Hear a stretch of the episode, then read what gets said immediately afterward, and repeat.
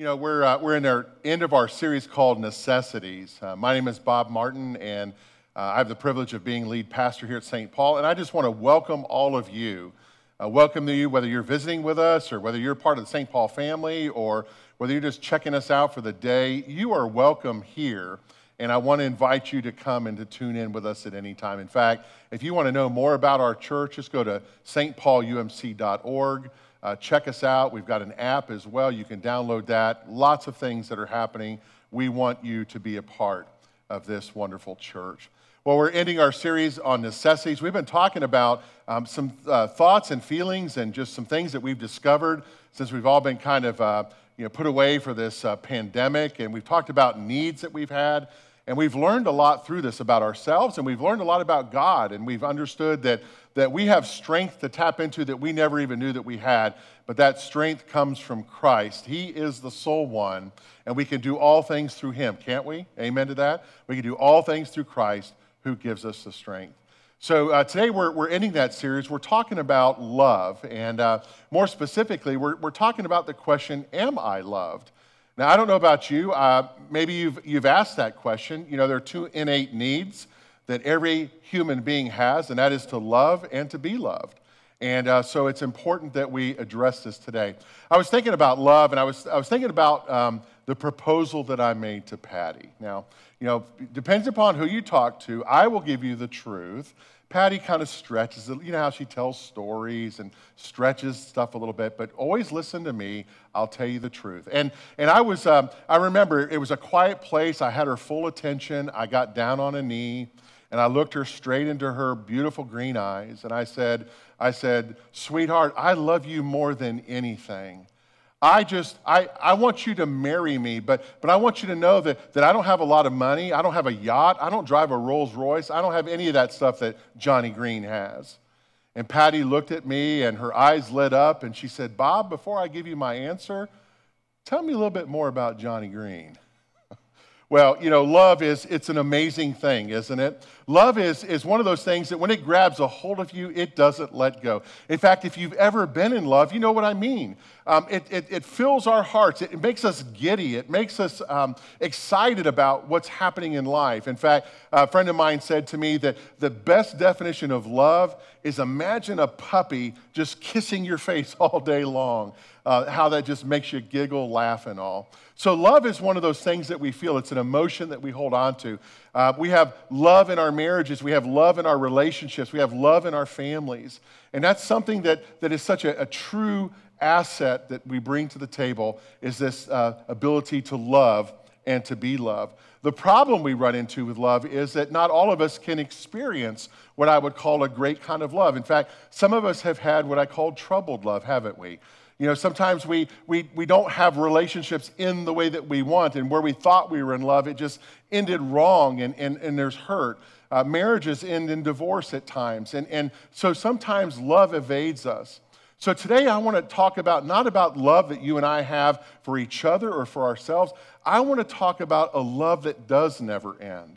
I want to talk about a love that is pure, a love that is perfect, a love that, that fills you and fulfills you in so many ways. Do you know the love that I'm talking about? I'm talking about the love of God. And when we tap into the love of God, when you tap into the love of God, you will never be the same. Trust me, you will be a person of newness. You know, the scriptures are full of the words love. In fact, if we were to dissect the scriptures, all books of the Bible from Genesis to Revelation, and all those books in between, we would find out through the Holy Scriptures that the word love, loving, or loved is used more than 733 times. In fact, if we, if we add an act of love, which is called giving, if we add giving into it, an act of love, we see over 3,000 mentions of the word loved or a derivative of love in our Holy Scriptures. The Apostle Paul, uh, in one of his letters to the church in Corinth, he writes in the first letter, chapter 13, many call it the love chapter. Paul is talking about not just relationships of, of love in general, but he's talking about the love that we have within the church. And Paul says that, that love is important. In fact, it is this asset that we want to hold on to. Paul says that, that there's no greater attribute for the unlovely than to be loved. And Paul says that God gives that. It's a treasure that loosens and unfastens those that are shackled, that feel that they can't be loved. Love from God and love through the church, love that we give each other, releases us of all those things. And Paul writes that in all things, faith, hope, and love, that the greatest is what? He says the greatest of these is love. That's why God created us in the first place. You know, theologians, they've debated this for, it's like a Congress. They, they debate and they debate and they debate about, you know, why were we created and what was behind God's um, decision to do that. And, and some have actually said that God got bored one day and created humanity. I don't believe that at all. In fact, as I read the scriptures, what it comes very clear to me is God created us not as an afterthought, God created us not because he was bored, but God created us because he loves us. God has so much love that he created you and me, that he empowers us, and he gives us that love that is there. So when you boil it down to the greatest attribute of love and the greatest importance comes from God. So if we were to define love today, the God kind of love, I think it's the Apostle John who gets us the closest to the meaning of what love is. Here's what he says in John chapter 3, verse 16. He says, For God so loved the world that he gave his one and only Son, that whoever believes in him shall never perish, shall never die, but have eternal life. It's a 26 word parade of love, isn't it? It begins with God and it ends in life, and everything in between. God is telling and teaching us how to not only love Him, but, but also to love one another. In fact, those 26 words of John 3:16 are, are easy enough that you can write them on a napkin while you're at lunch. You can text it on your phone in, in a few seconds, but they have withstood the time. Uh, the, the, challenges and the, and the uh, difficulties of time for over 2,000 years and they remain true. A friend of mine said, Bob, if you know nothing of the Bible, make sure that you know John 3:16 because when you know John 3:16, you know the words of life. And I thought about that, and, and he's so true, isn't he? Uh, because the truth comes out with that. As humans, though, we, we fall short of loving one another, don't we? We, we say things that, that harm each other. We have sin in our life. Uh, we try to dehumanize each other. We call each other labels and names. If I don't like what I see you doing, or if I don't believe in what you believe, then I'm going to uh, say things to ridicule you. That's called sin, okay? And we humans, we do that. And, and so, therefore, we find out that the greatest part of love that we need to learn and how to love comes from the cure that's given to us by the great physician himself. In fact, John 3:16 sums it up that God loves, God gave, we believe, and we live. And that is the heartbeat of what that passage means. Max Lucado, a great Christian author, he's a pastor as well, he said this. He said, The words are to Scripture what the Mississippi River is to America, an entryway into the heartland. He says, when you, when you think about these words, you can either believe them or dismiss them. You can embrace them or you can cast them aside. But he said, but the point is, you can never get away from the truth about what love means as written in the words of the Apostle John, chapter 3, verse 16. He says, Love is a word of action, and love proves itself by what it does. Lucado goes on to write, he says that, that love that does not serve is seduction. Love that does not listen is a lie. Love that does not provide is phony. Love that does not fulfill is fake. Love that does not give is a gimmick. For God so loved the world that he gave. The importance of those worlds, not, not because we in the world deserve to be forgiven, not because we in the world deserve the gift of Jesus Christ, not because we are so good and deserving in any of that, but God chooses, despite who we are, despite our sinfulness, despite the wretchedness of what we can be, God chooses in the midst of that to love us anyway. Let me, let me tell you, you know, when we, when we look at stuff like this, we find that, that these words can get a little messy, can't they? Because so let, let me kind of push it a little bit. So let's just say that, that, that you want to seek revenge on somebody and that you just have a vengeful uh, uh, part of your body. You just want to get revenge. Did you know that God so loved you, the person wanting revenge, that he gave his son? Uh, let's say you whisper words of gossip behind somebody's back. Did you know that God so loves you, the gossiper? That he gave his one and only son? What, what about um, you get angry because you don't get your way and you're making it well known to everybody that you're angry? Did you know that God so loved the angry that he gave his one and only son? You secretly engage in unhealthy behavior. Let's say you've taken on an addiction. Did you know that God so loves the addicted?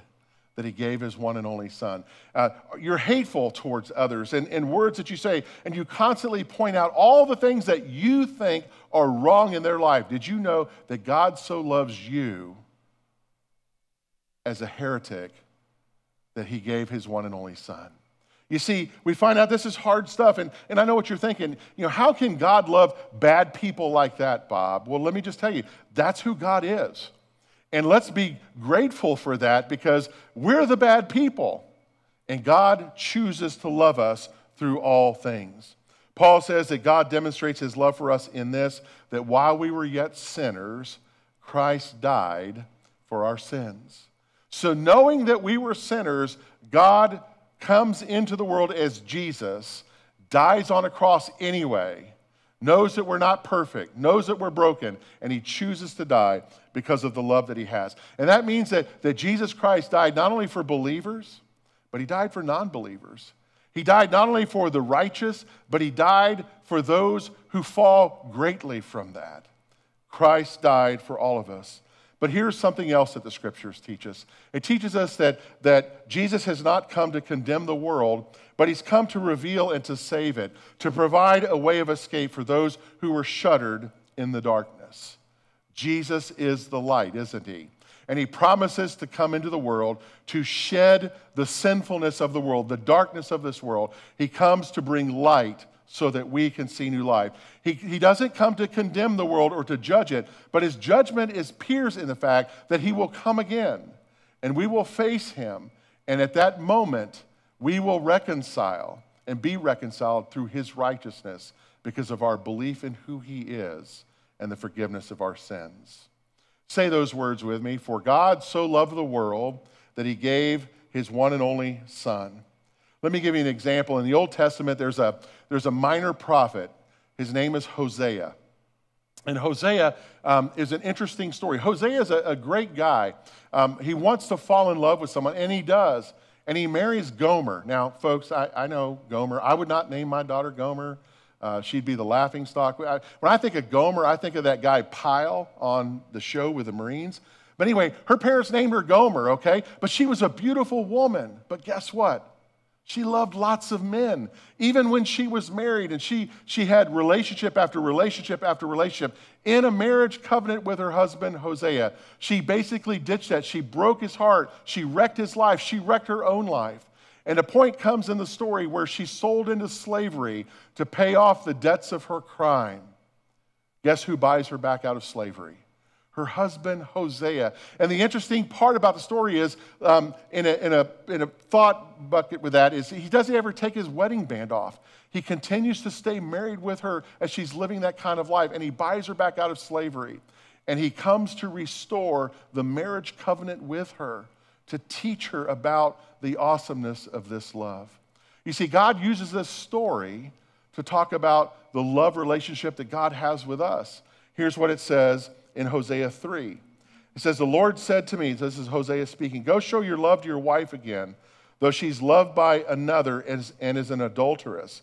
Love her as the Lord loves the Israelites, though they turn to other gods and they love the sacred raisin cakes. God is saying that his love can cover a multitude of sins, and God's love never fails. You see, that's called agape love.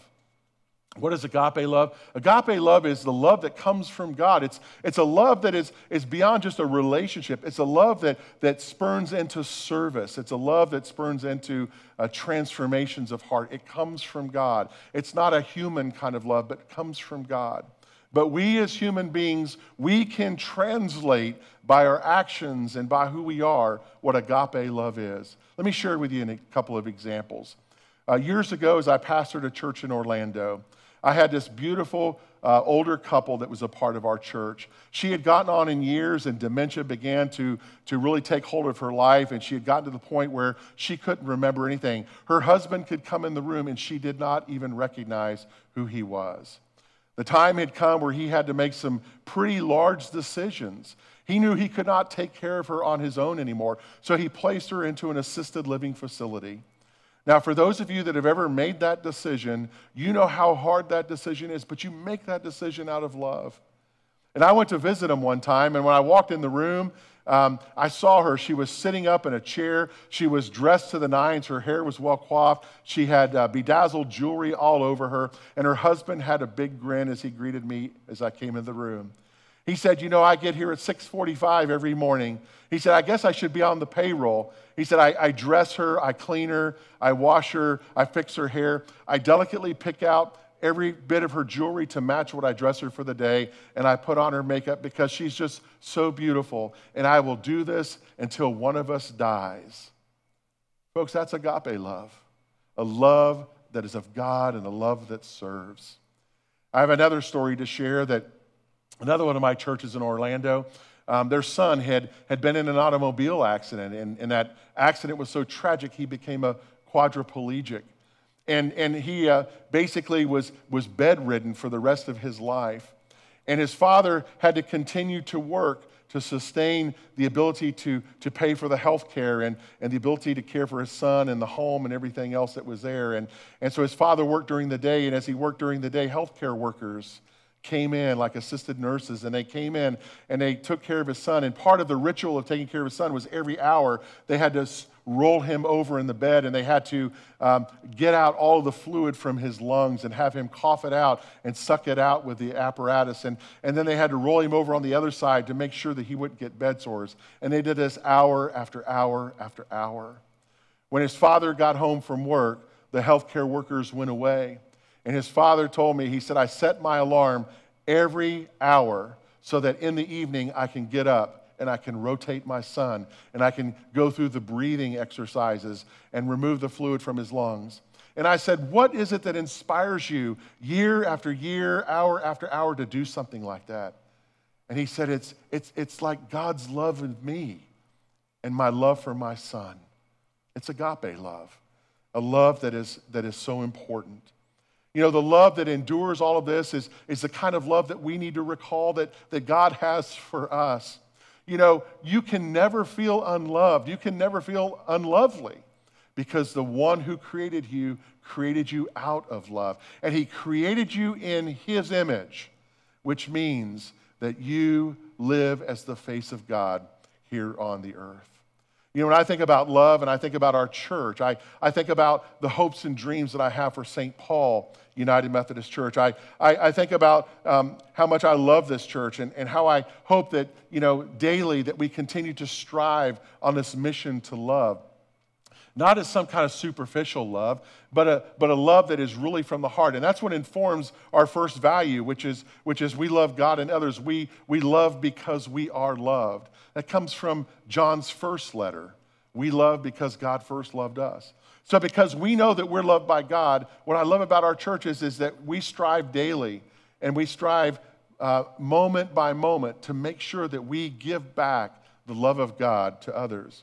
I'm saying my dream for, for St. Paul United Methodist Church is, is, is that we'll be a church of love. And, and, and what I don't want is I don't want our church to known, be known by children's programs or youth programs or adult programs or ministries. Those are all important things, but I don't want us to be known by that. I don't want us to be known by preaching and, and music and all that. I want us to be known because we love people. And I want people to think about this church and I want them to say, I am a part of that church because I feel loved. My dream is that, that people will say, you know, that church over there, the one that's uh, on the corner of Highland and Rosery, you know, there's something different about that church. You know, they, they really demonstrate that they do love, and, and they do it because they don't cast judgment on people. They know that people are different. They know that, that people make choices in life. They know that people live differently than maybe they do. But they don't judge them for that. They love them unconditionally. And even in those moments they struggle, they strive to continue to do that. You see, I want our church to be not a church of judgment. I want our church to be a church that accepts people for who they are, that we can come alongside differences that we may have, beliefs that we may have, but love them for who they are so that we can walk with them in this life of faith. You know, it was once said, I think Rick Warren, the pastor of Saddleback Church, said, God loves you just the way that you are, but too much to let you stay that way. So I want us to be a church that loves people in that kind of capacity. You see, love is, is important, and love is the key of what it's all about. And what I want most about this church is I want us to be a church where basically people will look at us and say, they have a love for all the people of Pinellas County. Regardless of color, regardless of race, regardless of ethnicity, regardless of gender, regardless of orientation, whatever labels that we put on things out there, that this is a church that loves people. And that's the important part how we become an agape church, a church that is built upon love. So, how do we get that kind of love? I think the Apostle Paul leads us very nicely to the place where we know. Paul says in Ephesians 3 17 and 18, read this along with me. I pray that Christ will be more and more at home in your heart, living within you as you trust him. May your roots go deep into the soil of God's marvelous love, and may you be able to feel and understand how long, how wide, how deep, how high his love really is, and experience this for yourself. Now, listen, let, do something with me. Now, let's, let's put this into first person. Instead of you and yours, let's put me and my and I. Let's read this again in that. Uh, I pray that Christ be more and more at home in my heart, living within me as I trust him. May I may my roots go deep into the soil of God's marvelous love, and may I be able to feel and understand how long, how wide, how deep, how high uh, God's love really is and experience this for myself. That's my prayer for you today. That's my prayer for all of us is that we can experience the depth, the height, the all of the capacities of the love of God. You see, God's love is built on something. It's built upon Jesus Christ. Amen and amen.